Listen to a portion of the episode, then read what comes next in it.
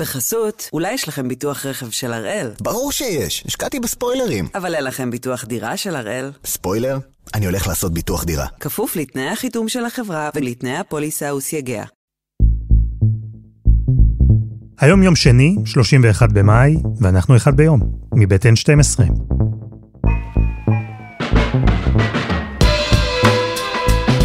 אני אלעד שמחיוף, ואנחנו כאן כדי להבין טוב יותר מה קורה סביבנו, סיפור אחד ביום, כל יום. יש ציטוט שמיוחס למדינאי הגרמני אוטו פון ביסמרק. פוליטיקה היא אומנות האפשר. אז האמירה הזו, שנולדה איפשהו במאה ה-19, עומדת עכשיו, בישראל של המאה ה-21, למבחן. אני מודיע היום שבכוונתי לפעול בכל כוחי כדי להקים ממשלת אחדות לאומית יחד עם ידידי יאיר לפיד, כדי שבעזרת השם ביחד נחלץ את המדינה מהסחרור ונחזיר את ישראל למסלולה. כדי שהממשלה תצליח, נצטרך כולנו, כל השותפים, גם במשא ומתן וגם אחר כך, לגלות איפוק. אף אחד לא יתבקש לוותר על האידיאולוגיה שלו, אבל כולם יצטרכו לדחות את מימוש חלק מהחלומות. אנחנו נתמקד במה שאפשר לעשות, במקום לריב כל היום על מה שאי אפשר. נפתלי בנט התייצב אתמול בפני המצלמות ואמר שיש דבר אפשרי, הקמת ממשלה בראשותו ובראשות יאיר לפיד. ושיש דבר שהוא לא אפשרי, הקמת ממשלת ימין עם נתניהו. אם אתה איש ימין, אתה לא מצביע בעד ממשלת שמאל. ואם אתה מצביע בעד ממשלת שמאל, אתה לא איש ימין. זאת האמת הפשוטה. תפעלו לפיה. אחר כך, נתניהו התייצב בפני המצלמות, ואמר ההפך, שממשלת ימין בראשותו כן אפשרית, ושהממשלה האלטרנטיבית היא ממשלת שמאל, ולכן לא אפשרי גם להיות ימני וגם חלק ממנה. כרגע לפחות, האופציה שהציג נפתלי בנט היא זו שנראית אפשרית יותר. אבל כדי שהיא באמת תקרה, אז פה כבר נכנסת לתמונה האומנות. כי עבור הממשלה הזאת צריך בעצם לנהל משא ומתן בין שמונה מפלגות, עם ערכים ואג'נדות שונות, לפעמים אפילו מנוגדות, ואיכשהו לדאוג שכולם יהיו מרוצים. אז הפעם כתבתנו בכנסת דפנה ליאל תיקח אותנו אל תוך חדרי המשא ומתן הקואליציוניים. זה המקום שבעצם בו מנסים להפוך את חילוקי הדעות, את האינטרסים, את האגו, ליצירת אומנות. אומנות האפשר.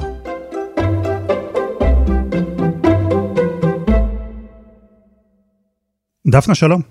שלום, אלעד. איך נראים הימים האחרונים עבורך, אה, כתבת פוליטית? אולי עם אה, אור בקצה המנהרה, שאולי נצא ככה מעבדות לחירות אה, בקרוב, כי אין מה לדבר שתקופה של בחירות היא הרבה יותר אינטנסיבית, אבל גם ספציפית הימים האלה של משא ומתן קואליציוני הם הימים הכי גרועים לכתב פוליטי. ברוב ימות השנה הפוליטיקאים רודפים אחרינו, תגיד ככה, תגיד ככה, תפרסם ככה. רוב הפוליטיקאים רוב הזמן רוצים שהעבודה שלהם תהיה בפרופיל גבוה, ואז מתחיל המשא ומתן, והכל ככה נעשה בשושו, והם לא רוצים שנחשוף דברים לפני הזמן, ופתאום מסננים, ופתאום לא עונים, ו... זו התקופה הכי, הכי מאתגרת, אבל אה, אולי בפני סיום. ככה זה נראה. עד כמה המשא ומתן הקואליציוני וההסכמים, כמובן, שנחתמים בעקבותיו, עד, עד כמה זה בכלל משמעותי? כלומר, עד כמה הסכמה כזו משפיעה אחר כך על האופן שבו תתנהל הממשלה? משפיעה מאוד. משפיעה מאוד. מה, כללי המשחק שנקבעים בהסכמים האלה הם כללי המשחק שילוו את הממשלה הזו מעתה והלאה. והרכב הכוחות שייקבע בקבינט אה, של ממשלת אה, לפיד ובנט, זה הרכב הקבינט שילווה אותם לכל אורך הקדנציה. אם אה, נקבע בו רוב אה, זעיר לימין, לדוגמה, הדבר הזה הוא קריטי לאורך כל הקדנציה. אם נקבע בהסכמים הקואליציוניים שיהיו כך וכך נציגים מטעם הממשלה בוועדה למינוי שופטים שהם יהיו מהימין, אז זה יהיה הצביון של הוועדה למינוי שופטים, למשל. זה לא איזה מסמך שחותמים עליו ואחרי זה משליכים אותו לפח, זה למעשה, בלי המפת הדרכים הזאת, לממשלה אין יכולת להתנהל. היא, היא בייחוד בממשלה כל כך כאוטית, אם היא לא תיצמד ממש אחד לאחד במה שייקבע בהסכמים הקואליציוניים, העסק הזה יתפרק מהר מאוד. אנחנו יודעים כבר לשבועות של משא ומתן שלפחות יימשכו עוד כמה ימים. אה, יש כמה מפלגות שעדיין מדברות אחת עם השנייה במקביל, וכל זה אה, בעצם קורה גם עכשיו, בישורת האחרונה. תראה, זו זירה רב-מימדית. המיעוט של הדברים מתרחש באותו משא ומתן מצולם ומתוקשר בכפר המכבייה. זאת אומרת, מה שאתה רואה שם הוא כבר מה שעולה צ... מעל פני השטח. רוב הדברים מתנהלים מתחת לפני שטח, ואפילו כשהם מגיעים לכפר המכבייה, רוב הדברים כבר סגורים או מסוכמים. ובאמת הדברים הכי הכי רגישים נסגרים בסוף, בארבע עיניים, בין ראשי המפלגות. ומשם שרשרת המזון גוזרת אחורה. קחי אותי לתהליך. אנחנו יודעים מסיטואציה מוזרה, לפחות בעיניי. כי הקואליציה המסתמנת מורכבת ממגוון כל כך רחב של מפלגות שהן שונות מאוד אידיאולוגית אחת מהשנייה, מרע"מ ומרץ ועד ימינה ותקווה חדשה. איך אפשר לנהל משא ומתן בצורה הזו? איך אפשר להגיע להסכמים שירצו את כולם? תראה, אני מחלקת את זה לתפקידים ולעקרונות, כי זה שני עולמות תוכן שונים לחלוטין. שהם גם קשורים כמובן, כי בתפקידים מסוימים יש הרבה יותר מעורבות פוליטית מאשר בתפקידים אחרים. אז אני מתחילה מהעקרונות. במקרים כאלה שממשלות הטרוגניות, וזה לא המציאו לפיד ובנט, הולכים על קווי יסוד מאוד רזים. משהו כמו מדינת ישראל תהיה מדינה יהודית ודמוקרטית ונפעל לחיזוק הביטחון והשגשוג של כל אזרחיה. רק מורחים את זה ככה על עמוד שלם. אבל באמת תפעל להורדת הבירוקרטיה וחיזוק המגזר הפרטי, אם אתה רוצה הסכם פה מונח מולי, תפעל להקנות יציבות שלטונית, תפעל להורדת מחירי הדיור, תפעל, הנה, שים לב אפילו את הסעיף שמדבר ממש על הנושא הביטחוני. כך הוא היה ערב פיצוץ הממשלה הקודמת, יכול להיות שהם יחזרו מאותה נקודה, אולי שינויים סמנטיים, אבל שים לב מה, מה העקרונות היסוד של ממשלה שמשתרעת מרע"מ ועד ימינה, אז תשים לב. הצדדים מסכימים כי הממשלה תפעל לביצור הביטחון הלאומי של ישראל ולשמירת ביטחונם של כלל אזרחי המדינה, זאת לצד חתירה מתמדת לשלום. הצדדים מסכימים כי בתחום המדיני יש להימנע ממהלכים חד-צדדיים, לא אומרים איזה, מאיזה סוג, האם סיפוח, האם אה, נסיגות, לא אומרים למה הכוונה, ותפעל לחיזוק משרד החוץ כגורם מתכלל. זהו. על השאר נדון בהמשך, מה שנקרא. עכשיו, כשמגיעים לעניין התפקידים, פה כבר באמת נכנסת הרגישות, ולצד הימני של המפה הפוליטית בממשלה הזו, תקווה חדשה וימינה, היה מאוד מאוד חשוב שהתיקים האידיאולוגיים, שבהם את החיכוך הזה מרגישים יותר, יחזיקו אנשים מהימין, והם הצליחו בזה. משרד המשפטים ילך לגדעון סער, שזה המשרד החשוב ביותר, פרט כמובן לביטחון. משרד החינוך, שהוא משרד מאוד אידיאולוגי, להזכיר לך את שולמית אלוני וכדומה, ילך ליפעת שאשא ביטון. ותשים לב מה קורה בצד השמאלי. יושב ראש מרצ יהיה שר הבריאות, שככה בוא נגיד לא בדיוק משהו שקמים בבוקר ומתנהלים בו ויכוחים אידיאולוגיים מהירים, ומרב מיכאלי תהיה שרת התחבורה. כך שהם הצליחו ביד הזה שלהם לחלק את התפקידים באופן כזה, שהם יהיו בתפקידים שהמחלוקות האידיאולוגיות באמת באות בהם יותר uh, לידי ביטוי. אני שמה בכוכבית את גנץ, שהוא יהיה שר הביטחון, שזה כן, בוא נאמר, uh, תיק שיש בו גם היבטים מדיניים, ביטחוניים וכדומה, אבל הוא מין מועמד שכולם יכולים לחיות איתו בשלום. כלומר, לא מספיק שאתה מנהל משא ומתן עם מפלגה אחת, הוא מגיע איתה להסכמים, כי אחר כך יכולה לבוא מפלגה אחרת, ויש לה דרישות שהן מנוגדות להסכמות שהשגת עם המפלגה הראשונה. בדיוק בזמן שאנחנו מדברים, יש בדיוק מחלוקות כאלה, דברים שימינה לא מרוצה מהם, שנחתמו עם המפלגות האחרות. כמו, אני אומרת את זה על דעת עצמי, אני אפילו לא צריכה לבדוק, אני בטוחה שהם לא אוהבים את זה שמרב מיכאלי היא נציגת הממשלה בוועדה למינוי שופטים, ואני בטוחה שהם היו שמחים לבטל את זה. יש כמה נקודות כאלה בהסכמים שכבר נחתמו, עדיין אם אה, מחנה רק לא ביבי הסכים לתת לבנט להיות ראש ממשלה עם שישה מנדטים, אחרי שהוא כבר הבריז להם, השפיל אותם, אה, עשה פליק פלק באוויר וחזר, יש לי תחושה שהם גם התגמשו עוד קצת בעוד איזה כמה סעיפים שחשובים לו, אבל עדיין הם לא היו רוצים אה, שזה יקבל פומבי, כי זה כמובן אה, מביך אותם מאוד מול הציבור שלהם. אבל אני רק מנסה להמחיש לך את הרגישות של ההסכמים האלה, שכל מילה פה היא ככה... מאוד מאוד משמעותית, בתקופה שצד אחד במיוחד, ימינה, מותקפת uh, בלי הפסקה. ואני אתן לך דוגמה לרגישות של זה. הנה, אני אפתח לך את ההסכם הקואליציוני בין ישראל ביתנו ללפיד על דת ומדינה, שלא נחשף ולא נחשף בכוונה.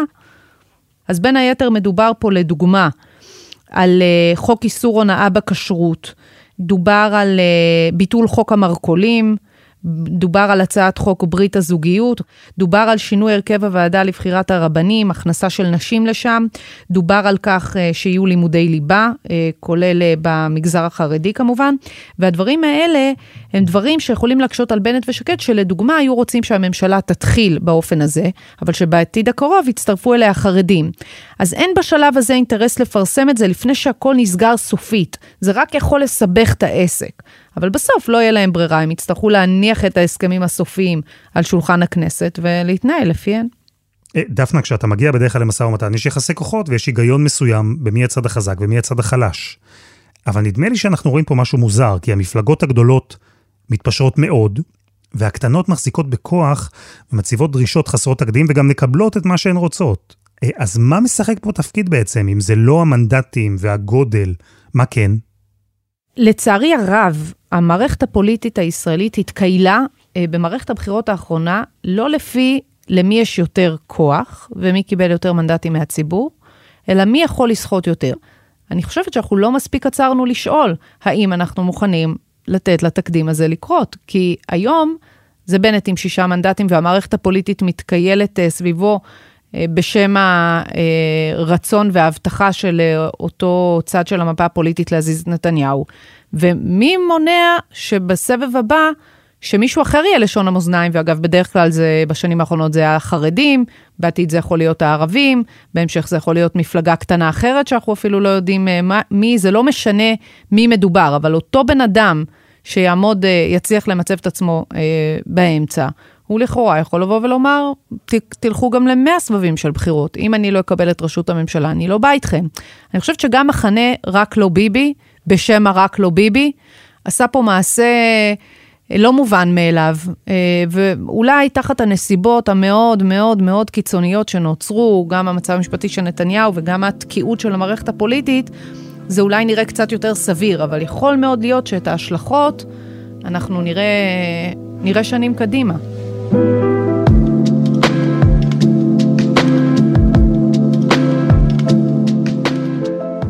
תקופה של משא ומתן קואליציוני היא מרתקת, היא כמו שאמרת מאוד מורכבת וגם מאוד חשובה ומשמעותית.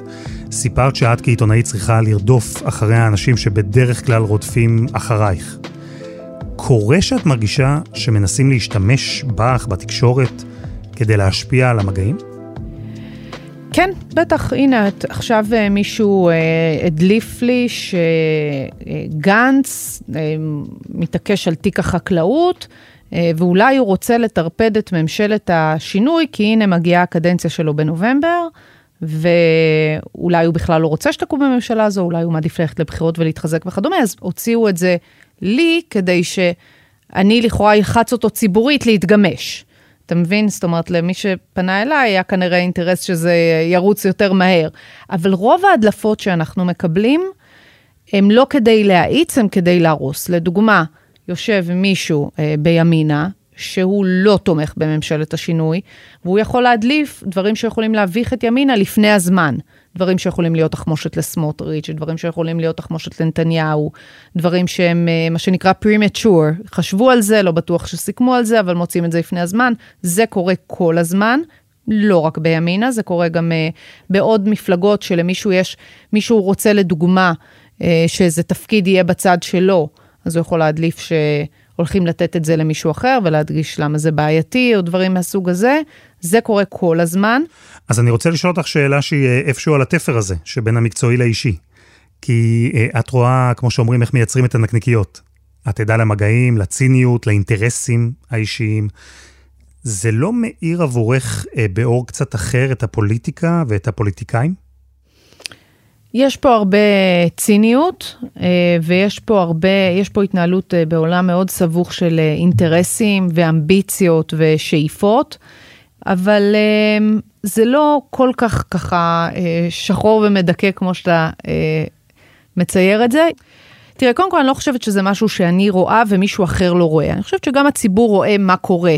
בזה שלקחו את חוקי היסוד שלנו, באמת עשו מהם עיסה בשביל להקים את ממשלת גנץ-נתניהו לחלץ איזה פתרון למצב הפוליטי הסבוך של נתניהו, ועכשיו הוא מציע רוטציה משולשת אה, כדי להיחלץ מהמצב הזה. באמת, אדם שאמר, מה זה הרוטציה, מוטציה, אני לא אציע רוטציה לאף אחד, בא פתאום ומציע רוטציה משולשת, שבאמת, זה דברים שלא היו פה. ואני חושבת שמה שמאוד מאוד עצוב לראות, זה שאין למערכת הפוליטית שלנו שום מסורת אה, ושום כללי משחק שהם לא החוקים היבשים, וגם עליהם מתווכחים ומגיעים לבג"ץ וכדומה. אין את ה, מה שיש אצלכם, it's not done. It's not done, אין להציע לבן אדם רוטציה משולשת. אין ראש ממשלה עם שישה מנדטים, לא כי החוק קבע, אז החוק מאפשר, אבל it's not done, לא עושים דבר כזה. ואין את זה לפוליטיקאים, בגלל שאין את זה לפוליטיקאים כבר הרבה שנים. גם אין את זה לציבור, גם הציבור אומר, אה, זה אפשרי, אז יאללה, סבבה. אני חושבת שהפוליטיקאים שלנו, אני מאוד מקווה שהדור הבא של הפוליטיקאים, כי אלה כבר באמת ציניים לגמרי, יאמצו גם איזשהו סט של כללי משחק, שהם בינם לבין עצמם, באופן ג'נטלמני ולטובת המדינה, לא ישברו אותם כל שני וחמישי כדי אה, לפתור אה, בעיות פוליטיות, ואני אתן להם אה, כזה, ככה רמז דק, שלדוגמה את חוקי היסוד לא משנים כל שני וחמישי. הם אמורים להיות חוקי יסוד, משנים אותם ב... אתה יודע, אמורים אחת לכמה שנים אה, לשנות חוקי יסוד או לחוקק אחד חדש. כמו שעשו עכשיו עם אה, חוק הלאום. זה לא אמור להיות פלסטלינה שכל שני בבוקר אה, עושים איתה מה שרוצים. אז אני מקווה שגם זאת תהיה התחלה, ושגם הציבור יתייחס לזה ביותר התקוממות. יש כללי משחק, חברים, צחקו בתוכם.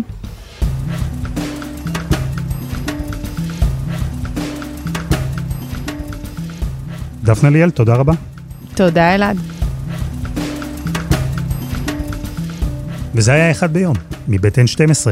אפשר למצוא אותנו ב-N12 ובכל אפליקציות הפודקאסטים. אם אהבתם את אחד ביום, אז אתם יכולים לעקוב אחרינו, לשתף חברים, אתם יכולים גם להצטרף לדף הפייסבוק שלנו. רק תחפשו אחד ביום בפייס, תצטרפו לקבוצה, זה מאוד פשוט, הרבה יותר פשוט מאשר להרכיב קואליציה. העורך שלנו הוא רום אטיק, בצוות דני נודלמן ועדי חצרוני, על הסאונד יאיר בשן ואני אלעד שמחיוף, ואנחנו נהיה כאן גם מחר.